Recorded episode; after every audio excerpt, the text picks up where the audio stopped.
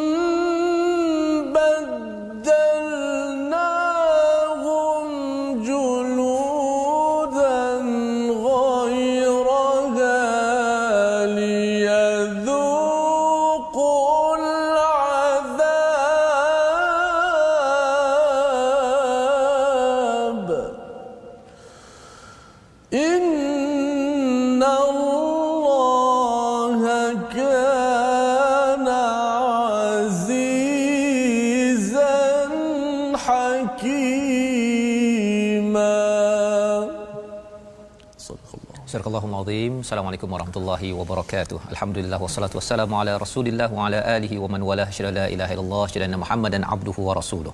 Allahumma salli ala sayidina Muhammad wa ala alihi wa sahbihi ajma'in. Amma ba'du. Apa khabar tuan-tuan dan puan yang dirahmati Allah sekalian?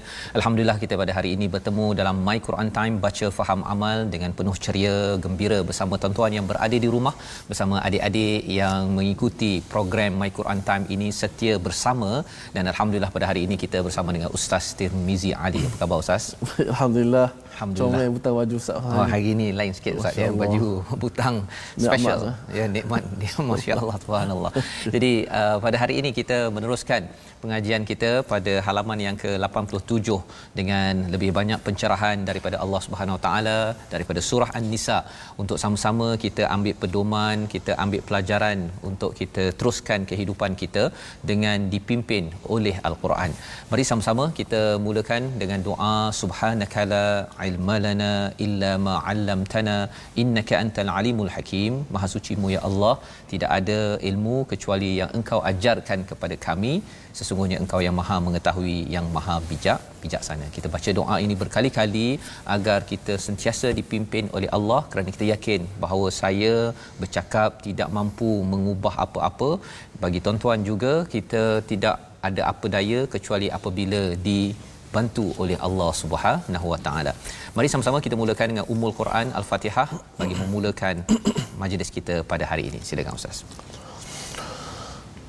أعوذ بالله من الشيطان الرجيم بسم الله الرحمن الرحيم الحمد لله العالمين. الرحمن الرحيم. مالك يوم الدين. إياك نعبد وإياك نستعين. اهدنا الصراط المستقيم. صراط الذين أنعمت عليهم غير المغضوب عليهم ولا الضالين.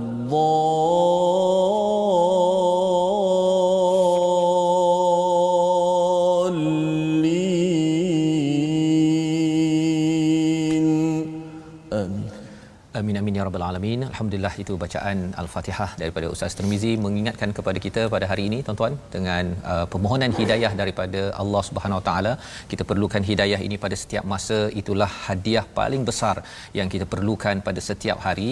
Perlu kita ingatkan ya bila kita ada kereta, kita ada rumah, kita ada ke uh, segala apa yang ada tetapi kita amat perlukan hidayah apatah lagi dalam keadaan kita ini menghadapi pelbagai kemelut di dunia dan negara ini kita tidak pasti apakah yang akan berlaku pada hari ini esok dan tahun hadapan dengan COVID-19 dengan apa yang berlaku di peringkat seluruh dunia.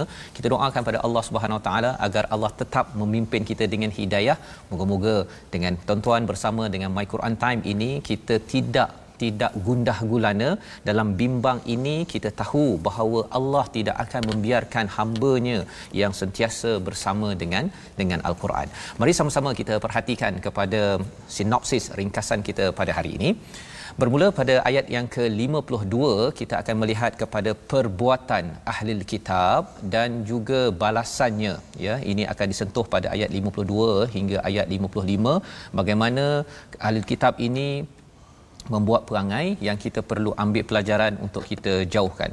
Dan pada ayat 56 hingga 57 Allah menyatakan siksaan bagi orang yang kafir dan juga pahala bagi orang-orang yang beriman kepada Allah Subhanahu Wa Taala ya sehingga ayat 57. Dan diikuti pada ayat 58 hingga 59 ya ada ayat yang berkaitan dengan hukum dalam Islam melaksanakan amanah menyampaikan hak kepada yang berhak menetapkan hukum dengan adil taat kepada Allah Rasul dan juga pemimpin. Jadi ini adalah adalah ayat yang kita akan bacakan dan cara ringkasnya apa yang kita lihat pada halaman ini situasinya digambarkan dengan satu anak rajah ya dengan satu uh, karikatur yang tuan-tuan boleh perhatikan situasinya berada di atas skrin ya sebagai permulaan. Iaitu kita ada gambar yang bahagian atas kiri itu berkaitan dengan Yahudi tentang bagaimana Allah melaknat dan kita ingin belajar bersama pada hari ini dengan membaca daripada ayat 52 hingga 57 insya-Allah. Baik. Ustaz, kita baca ayat 52 hingga 57. 52 dan hingga hingga 57. 57. Baik, terima kasih Ustaz Fazrul. Penonton-penonton, sahabat-sahabat Al-Quran yang sentiasa ceria dan setia dalam My Quran Time, baca, faham, amal. Inilah misi utama kita. Kita nak sama-sama mengqurankan bangsa kita dan kita nak berusaha untuk mengikhlaskan ummah ini. Baik. Ayat 52 hingga 57 sama-sama kita baca uh, walaupun permulaan ayat itu ulaikal ladzina alahumullah mereka mhm. itulah orang-orang yang dilaknat oleh Allah Betul. sudah pasti ada uh, dia punya kesinambungan daripada ayat-ayat yang terdahulu Betul. dan bagaimana Allah Subhanahu wa taala nak ceritakan sifat-sifat tercela supaya kita dapat jauh sifat ini dan kita tidak tertipu daya dengan uh, musuh yang akan sentiasa dengki kepada kebaikan kepada manusia. Baik sama-sama kita baca ayat 52 hingga 57 dengan uh, cuba tarannum nahawan seperti mana surah al-Fatihah tadi Ustaz. أعوذ بالله من الشيطان الرجيم أولئك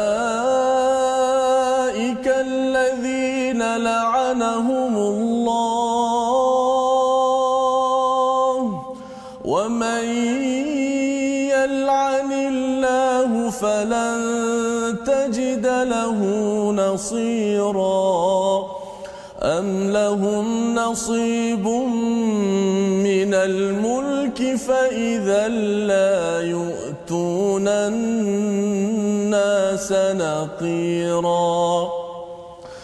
أم يحسدون الناس على ما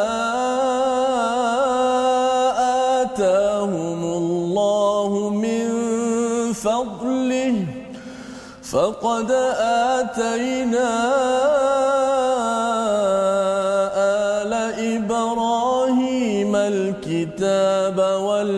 والحكمة وآتيناهم ۖ وآتيناهم ملكا عظيما. فمنهم من آمن به ومنهم من صد عنه وكفى بجهنم سعيرا. إن الذين كفروا بآياتنا سوف نصليهم نارا كلما نضجت جلودهم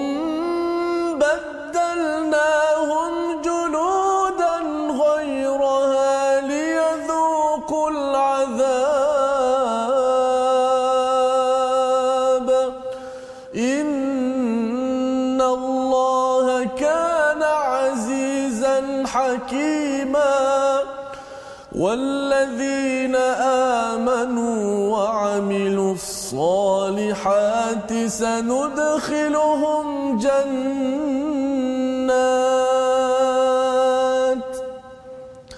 سندخلهم جنات تجري من تحتها الأنهار خالدين فيها أبدا. لهم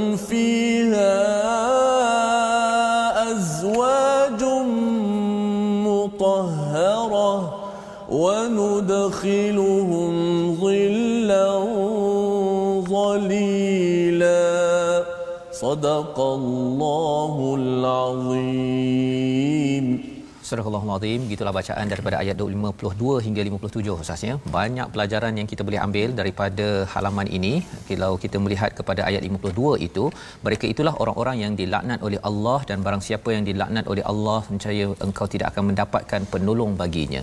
Jadi ayat ini adalah kesinambungan daripada ayat semalam ustaz ya mm-hmm. daripada ayat 51 ada tiga rahsia mengapa seseorang itu dilaknat seseorang itu dilaknat dan lebih daripada itu uh, laknat ini kalau kita lihat dalam ayat 52 ini uh, satu berkaitan dengan orang Yahudi ya. hmm. ya itu yang kita lihat dalam situasi gambar yang uh, tertera awal tadi situasi pertama bila ada gambar situasi uh, orang Yahudi itu itu sebagai lambang ya tetapi bukan sekadar kepada orang Yahudi uh, kalau sesiapa sahaja tidak mengambil pelajaran daripada ayat 51 iaitu yang pertama apa?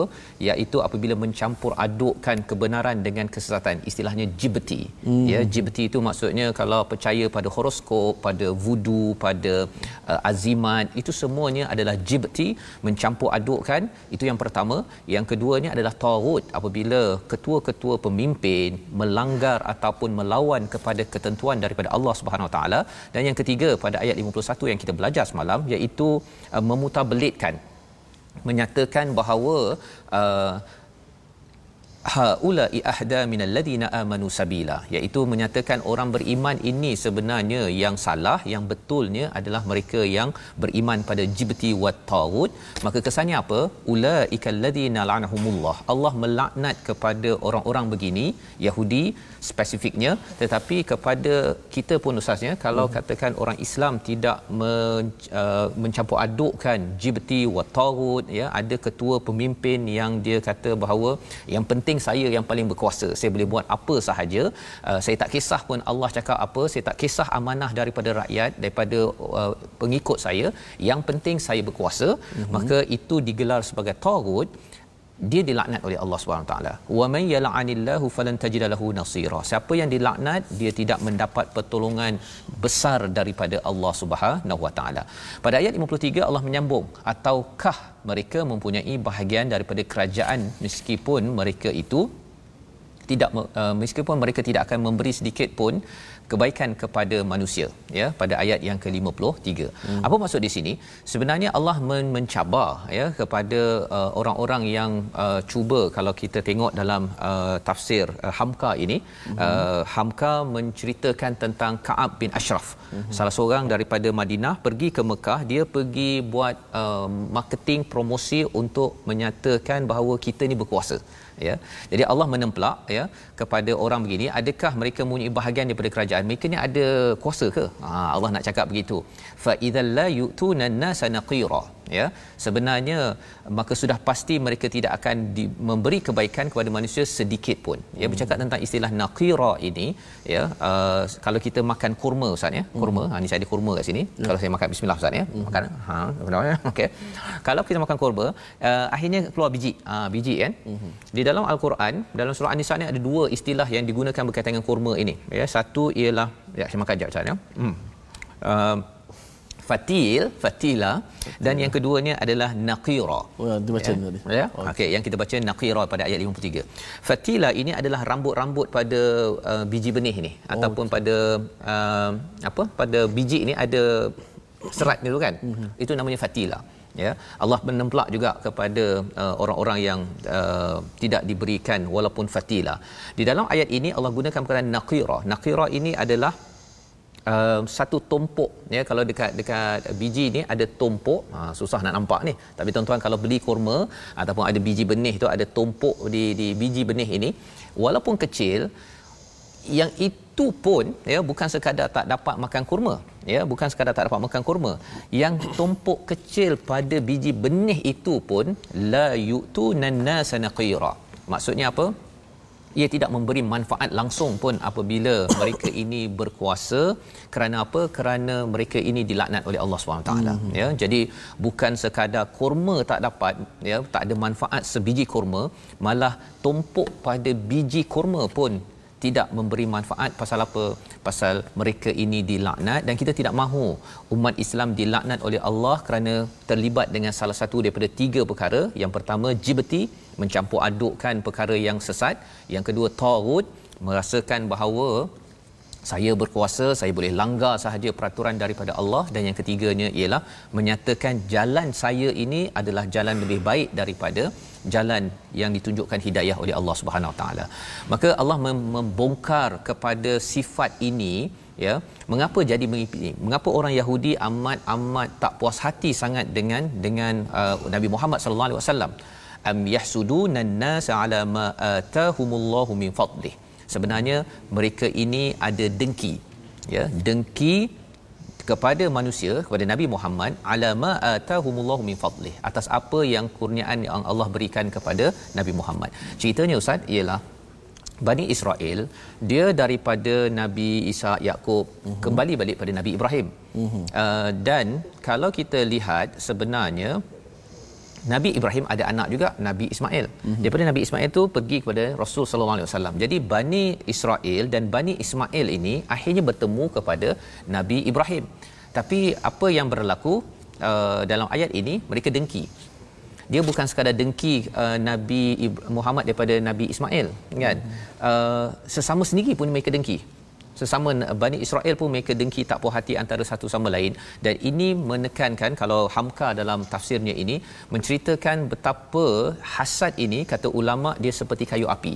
Hasad. Hasad ya dia seperti kayu api uh, api yang boleh memakan kayu api.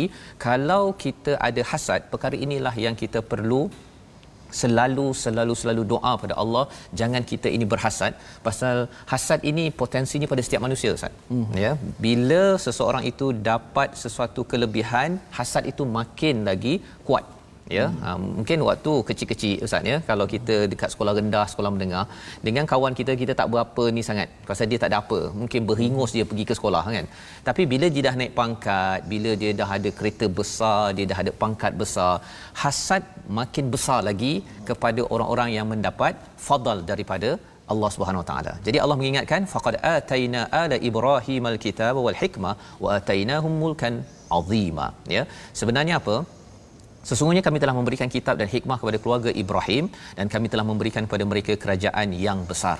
Jadi Bani Israel sebenarnya mereka diberikan kitab, diberikan hikmah, mereka diberikan kerajaan yang besar selagi mereka beriman kepada Allah Subhanahu Taala. Ya.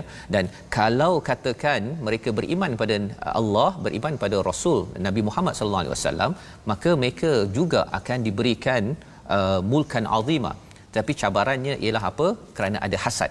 Dan hasad inilah yang mengganggu juga zaman sekarang ustaz ya. Cabaran zaman kita ketika covid-19 ini. Hmm. ketika kita ada masalah kita kena pastikan hasad ini jangan sampai kita menidakkan kebaikan orang lain ya, ya. kesilapan tetap kesilapan kita kena tegur ya. Tetapi jangan sampai kita kutuk orang yang buat kebaikan sehingga habis hancur. Kerana apa? Kerana dia bukan geng saya ini yang banyak berlaku dekat Facebook sekarang dan kita kena ambil pelajaran daripada perkara ini sebagaimana yang Allah nyatakan pada ayat 54 sebentar tadi. Dan Allah ingatkan apakah ganjaran ataupun balasan pada orang yang selalu hasad ayat 55 Ustaz. Kalau Ustaz hmm. boleh uh, bacakan di sini untuk kita ingat dan ambil pelajaran. Baik, masa ayat 55 Ustaz. Ya, Ya, betul. Baik Ustaz Fazrul. Tadi ada uh, penonton komen Ustaz. Syafiq Sakri kata sedap kurma Ustaz tadi. Oh memang sedap Ustaz. Ah, ada yang kata sedap pula tengok tu. Ah, Teringin nak makan kurma. Saya cari kat kedai tadi Ustaz ya. Aha. Banyak kedai tak ada kurma. Ah. Ya, ha, tetapi kalau katakan uh, tapi dapat juga ya. Hmm. Moga-moga kalau kita selalu membaca al-Quran ini Ustaz ya, kita dapatlah kemanisan, tak dapat kemanisan kurma, kemanisan al-Quran. Hmm. Sebab tu Ustaz pas saya satu tadi tapi Oh, tak apa oh, nanti. tak apa Ustaz ya nanti. Okey, ada ada satu lagi, ada satu lagi. Okey okey. Baik, baik. Pasal saya nak mengaji Nak takut mengaji. tu sedap pula. Oh, kan. sedap, Ustaz. Okey, baik, baik. Eh, kurma-kurma juga bagaimana Allah membongkarkan sifat tercela tadi. Eh, saya boleh saya uh, sebut tadi saya ada tulis sikit sifat tercela antara mencampur adukkan eh, kebenaran dan kebatilan Jibti. mereka uh, percaya kepada tauhid dan banyak sebelum-sebelum ini disebut bagaimana mereka mengubah ayat-ayat Allah bohong di atas nama Allah layaklah mereka mendapat ulaikal ladzi la'anahumullah Allah laknat kepada mereka bila Allah laknat tidak ada sesiapa pun yang boleh uh, menolong mereka sekarang kita tengok ayat dengki pula saya Ya, dengki. uh, pasal dengki uh, dengki ni sangat besar bahasa Arab dengki disebut hasad tapi orang kita sebut hasad dengki. Hasad Hasad, tu dah dengki dah. Ya. Tapi dia sebut dengki dua kali dengki tak apalah. tak ada masalah kot Ustaz. Tak ada masalah. Moga-moga dia menjadi benteng ataupun sifat yang paling kita patut jauhi. Ya. Baik, uh, ayat 55 saya nak baca dengan mujawab dengan nahwan jugalah. Tadi dah nahwan murattal. Surah al-fatihah pun uh, nahwan. Uh, saya baca sikit dengan teranum nahwan. Auzubillahi minasyaitanir rajim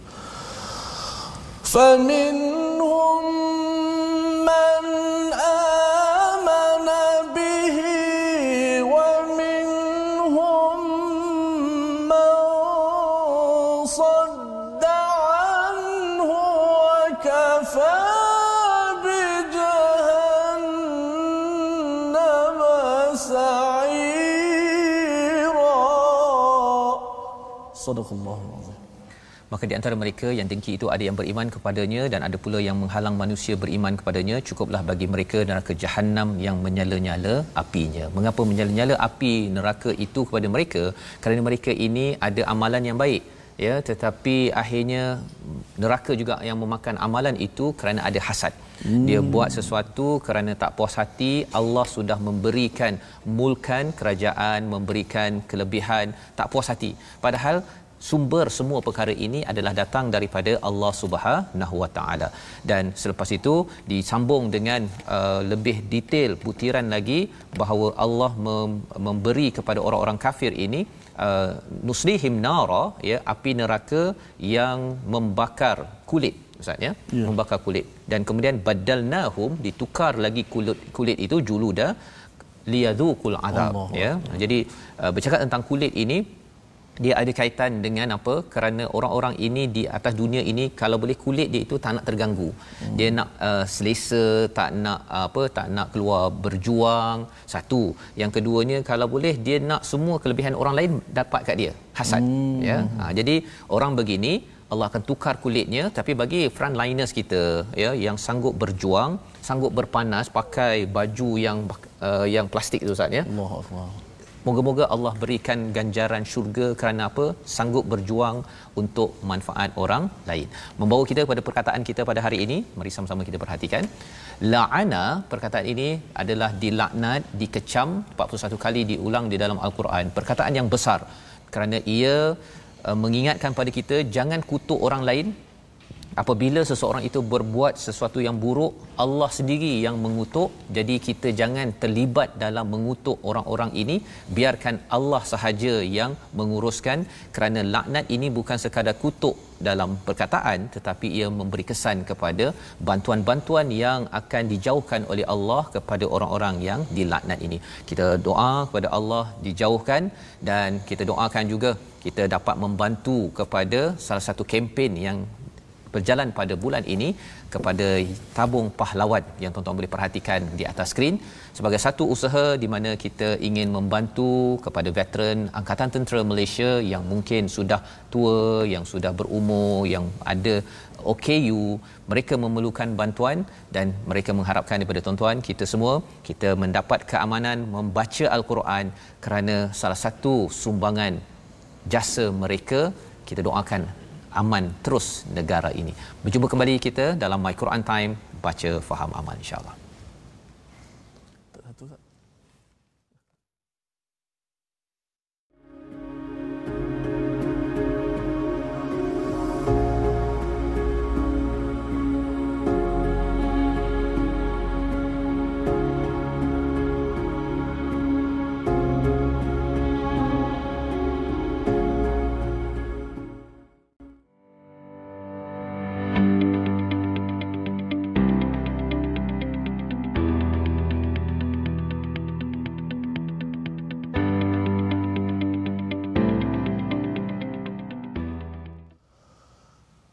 بسم الله الرحمن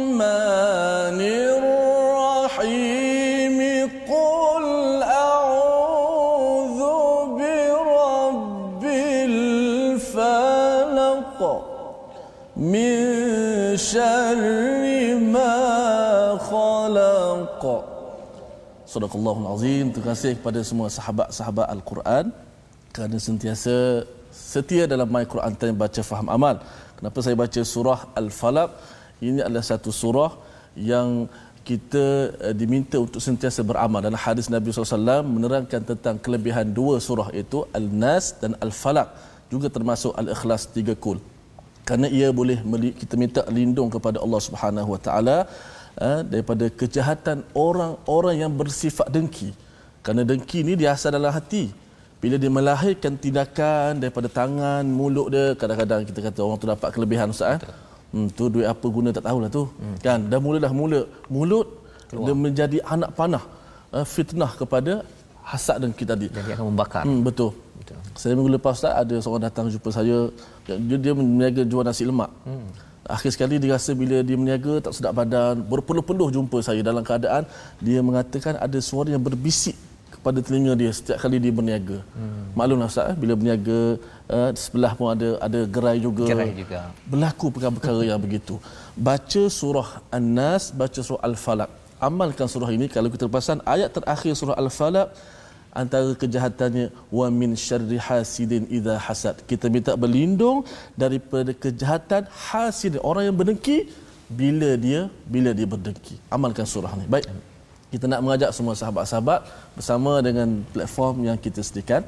Kita ada Facebook Sahabat Al-Quran my hashtag Quran Time dan my hashtag Quran Time dan juga boleh tonton di YouTube my hashtag Quran Time dan Instagram my hashtag Quran Time official. Baik eh, kepada semua eh, sahabat-sahabat Al-Quran, kita nak ambil sedikit masa untuk tajwid pada kali ini. Kita setelah berpindah dalam bahagian apa? Sifat huruf.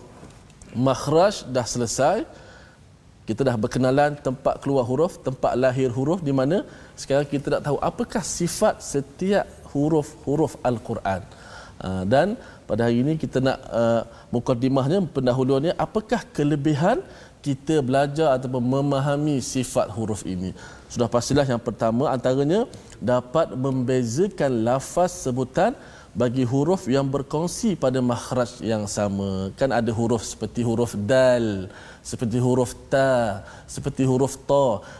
Tiga huruf ini berkongsi pada makhraj yang sama. Tempat lahirnya sama di mana eh, hujung lidah ditekan ke gusi eh, apa nama ni pengikat gigi ataupun permulaan eh, gigi atas kita itu eh, berkongsi pada tempat yang sama. Eh, kalau tak percaya cuba kita sebut ta tempat ta tu kita sebut da tempat dal tu kita juga kita sebut ta. Da eh, ta da ta. Da ta ta. Tapi hujung lidah tempat yang sama tapi boleh keluar huruf yang berbeza. Apa yang membezakan huruf ini? Yang membezakan huruf ini adalah sifat huruf.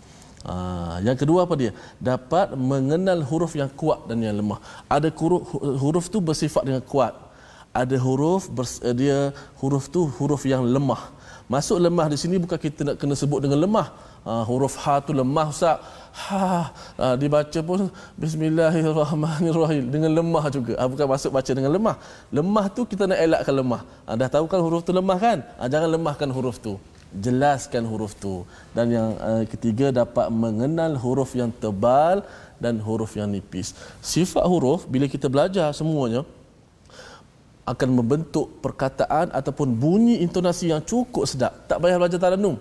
Sebut sifat huruf dengan betul dulu, dia akan bunyi cantik, cantik. huruf tu tebal nipis. Kenapa Allah tebal bunyinya? Kenapa tak nipis? Hmm. Ha, sudah pasti bila kita baca dengan sifat-sifat huruf yang betul, maka bunyi intonasi Al-Quran itu yang bertaraf mukjizat itu akan bunyi yang sedap, bunyi yang sesuai dengan al-Quran dia tidak ada pada mana-mana bacaan hanya al-Quran Karim Ustaz. Masya-Allah. Hmm. Jadi itu adalah uh, panduan ya Ustaz ya hmm. bagaimana untuk kita membaca dengan sifat yang betul hmm. ya makhraj kita dah belajar hmm. dengan sifat yang betul hmm. agar uh, kita dapat ya ketenangan kita dapat manfaat yang terbaik daripada hmm. al-Quran yang kita bacakan hmm. Ustaz ya masya-Allah. Jadi kita nak teruskan kita melihat sebentar tadi uh, situasi pertama dalam ayat 52 hingga ayat 55 tadi ataupun 56 bercakap tentang orang-orang Yahudi yang Allah laknat dan juga Allah boleh melaknat kepada orang Islam jika orang Islam tidak mengambil pelajaran daripada ayat 52 hingga 56 disambung dengan uh, orang-orang yang beriman. Mari kita saksikan situasi yang kedua iaitu kita nampak gambar frontliners ya yang membantu ya panas memang panas. Tetapi kerana apa? Kerana perjuangan inilah yang diperlukan. Mungkin ibu ayah juga yang berjuang kerana kita nak pastikan di sini panas tapi bila sampai di akhirat nanti kita mendapat tempat yang diistilahkan sebagai jannatin tajri min tahtihal anhar khalidina fiha abada. Ya kekal dalamnya. Dan ini adalah peringatan daripada Allah untuk kita jangan jadi seperti orang Yahudi ya ataupun orang munafik itu. Yang mereka ini kalau boleh semua orang punya keselesaan mereka nak dan mereka juga tidak mahu berjuang malah dengki dengan orang lain punya nikmat menyebabkan Allah akan menggantikan kulit mereka kerana mereka terlampau selesa di atas muka bumi ini. Kita ingin meneruskan pelajaran kita pada ayat 58 hingga 59 bersama dengan Ustaz Tirmizi. Baik, terima kasih kepada Ustaz Fazrul kita nak baca terus lagi dua ayat yang terakhir surah An-Nisa uh, sekejap saja masa kita pada hari ini dua ayat yang sama-sama kita akan bacakan daripada surah An-Nisa ayat yang ke-58 hingga ayat 59 jom sama-sama kita baca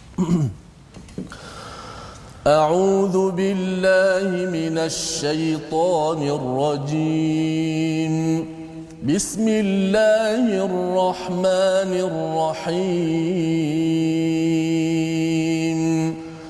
إن الله يأمركم أن تؤدوا الأمانات إلى أهلها وإذا حكمتم وإذا حكمتم بين الناس أن تحكموا بالعدل إن الله نعم ما يعظكم به إن الله كان سميعا بصيرا يا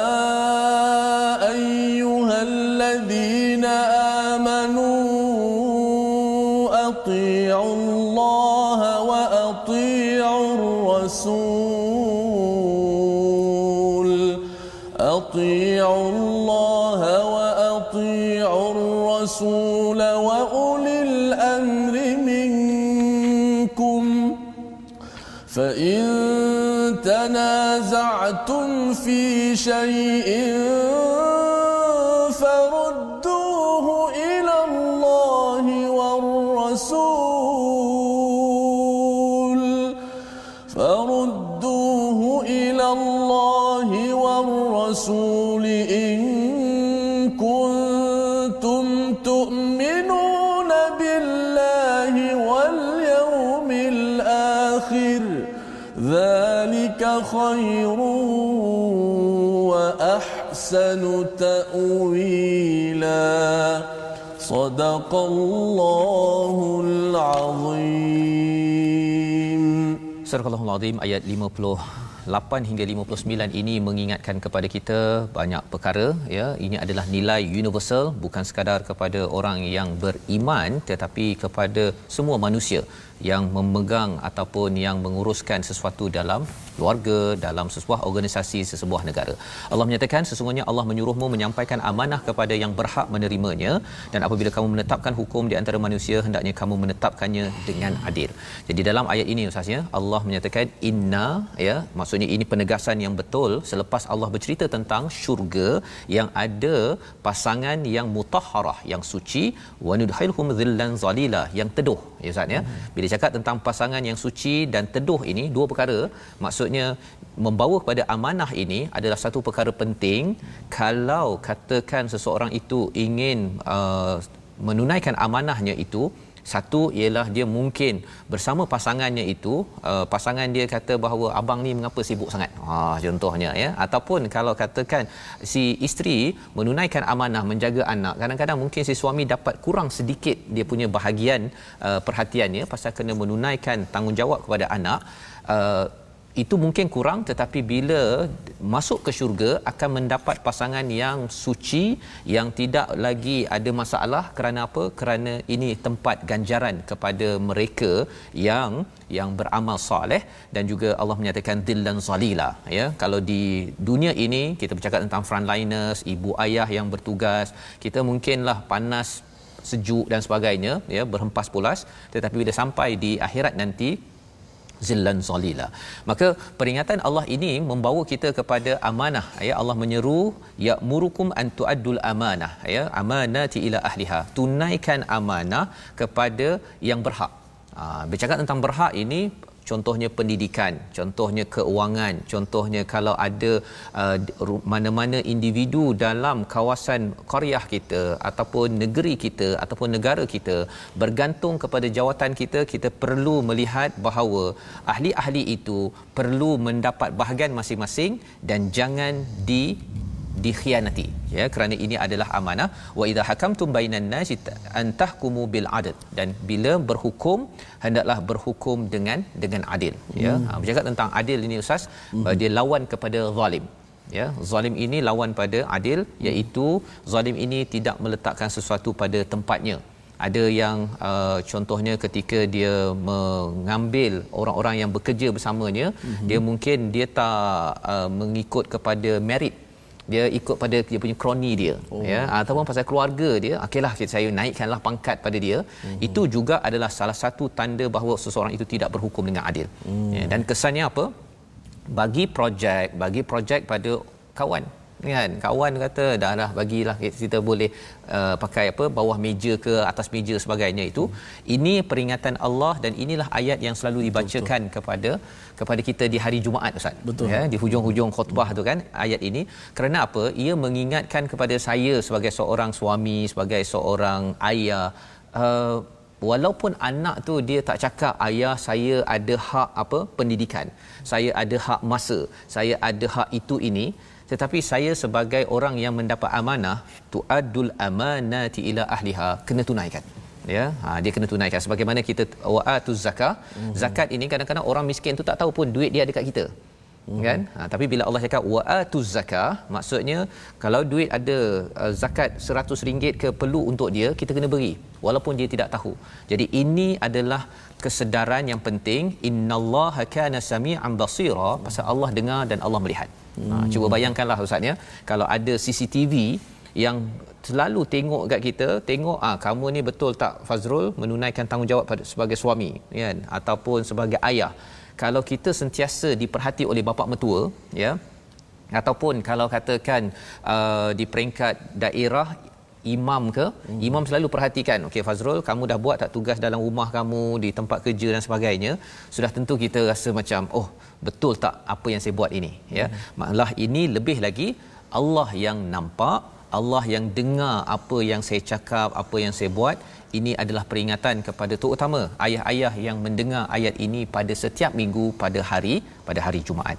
Dan ayat yang ke-59 itu ya mengingatkan kepada orang beriman bagaimana ketaatan kita ketika melakukan amanah ini. Mari sama-sama kita dengar kembali, kita baca kembali ayat 59 agar kita dalam keadaan gawat sekarang ni Ustaz ya. Mm-hmm.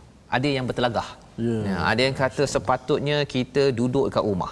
Ada yang kata kita sepatutnya tak keluar ke rumah. Sepatutnya sepatutnya kalau kita ada bertelagah mari kita tengok ayat 59 sebagai solusi kepada pertelagahan kalau wujud dalam masyarakat kita. Silakan ustaz. Baik terima kasih. Insyaallah sama-sama kita membaca ayat 59 moga-moga menjadi panduan dalam kehidupan kita.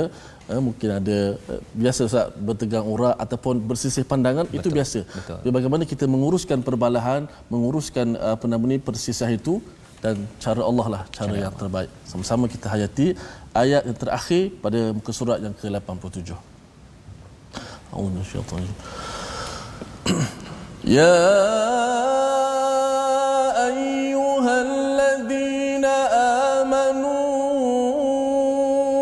أطيعوا الله وأطيعوا الرسول. أطيعوا الله وأطيعوا الرسول.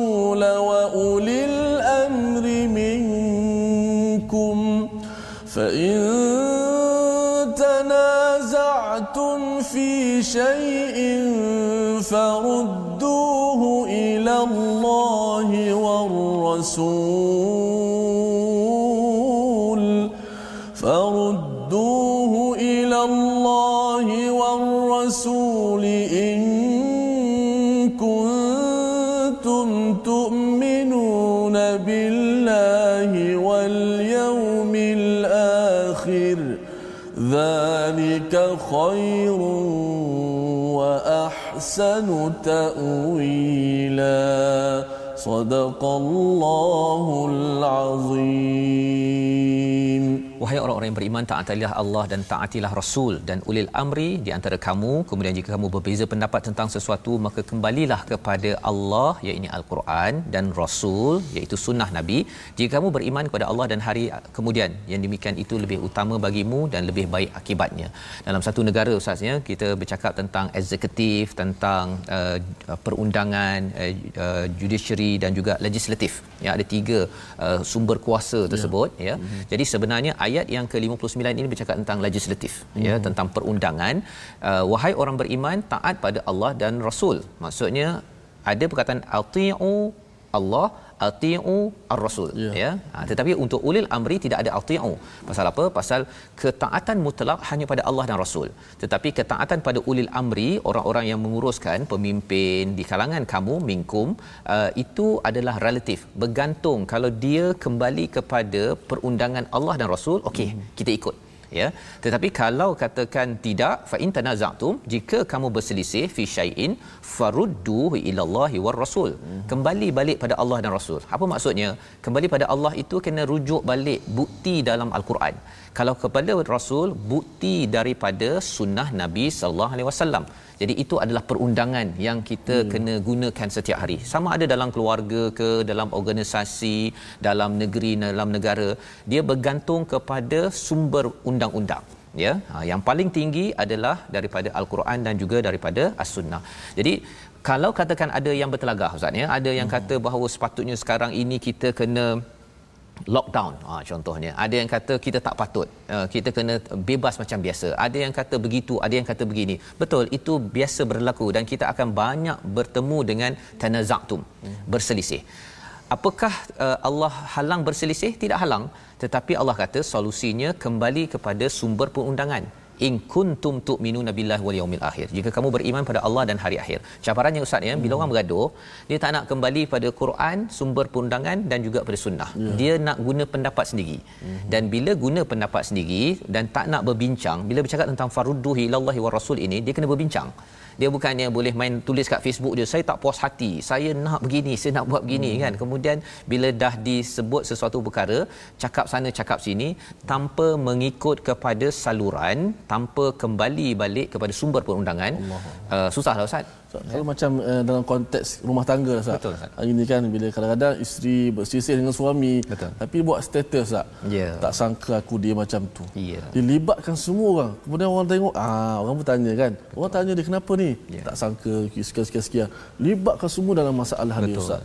Tak Jadi itu sebabnya mengapa Allah menggunakan perkataan faruddu hmm. maksudnya dia kena kembali bukannya hmm. masuk makin pecah lagi. Yeah. Ha kan bila dah ada masalah dia pergi pecah lagi dalam Facebook, letak hmm. lagi dalam dalam WhatsApp group memang hmm. lagi pecah Ustaz hmm. kan itu sebabnya mengapa dalam kita dah belajar sebelum ini kalau uh, pasangan suami isteri itu ada masalah dia kena kembali dia kena ajak hakam hmm. ya wakil daripada suami wakil daripada isteri hmm. pasal hakam ini dia akan farudduhu dia akan kembalikan semula pasal apa kadang-kadang bila suami isteri dia dah bila bertengkar bergaduh tu hmm. dia dah tak objektif Ha, orang ni cakap benda betul pun dia cakap salah. Ya. Kan? Dia cakap bunga cantik mawar pun dia cakap itu bunga tai ayam. Ha, perlukan kan? orang ketiga untuk orang mendamaikan ketiga, Untuk hmm. lebih objektif dan inilah yang Allah nyatakan in tu'minuna billahi in kuntum tu'minuna billahi wal yaumil akhir. Bila Allah gunakan perkataan in kuntum tu'minuna billahi wal yaumil akhir ini sebagai satu satu uh, penekanan jika kamu betul-betul beriman pada Allah dan hari akhirat. Ha, ini maksudnya dalam zaman sekarang lah Ustaz ya bahasanya mm-hmm. kalau kamu betul lah beriman kan uh, kembalilah pada Allah dan Rasul. Ha, ya. Jadi bila bercakap tentang uh, beriman pada Allah dan Rasul ini kita selama ini memang dapat bantuan daripada Allah. Kita memang nak ke syurga, ya. Pasangan suami isteri nak ke syurga. Dalam negara ini kita nak ke syurga semuanya. Jadi kita perlukan untuk zalika khairum wa ahsanu ta'wila, ya. Apa maksudnya? yang demikian itu lebih utama bagimu dan lebih baik akibatnya ya long term ya wa ahsanu ta'wila jangka masa panjang insya-Allah bila semua orang kembali pada Allah dan Rasul belajar al-Quran seperti tuan-tuan belajar my Quran time ini akhirnya kita nanti tahu dah oh saya dah tahu dah dalam Quran cakap begini begini begini kalau kita tak belajar tentang Quran dan sunnah ustaz ya kesannya nak kembali pun tak tahu kan? Mm-hmm. nak cakap jomlah kita kembali pada surah an-nisa. Tak tahu pun apa yang ada dalam surah an-nisa. Dan inilah usaha kita bersama. Saya jemput pada tuan-tuan nanti teruskan bersama dalam my Quran time ini.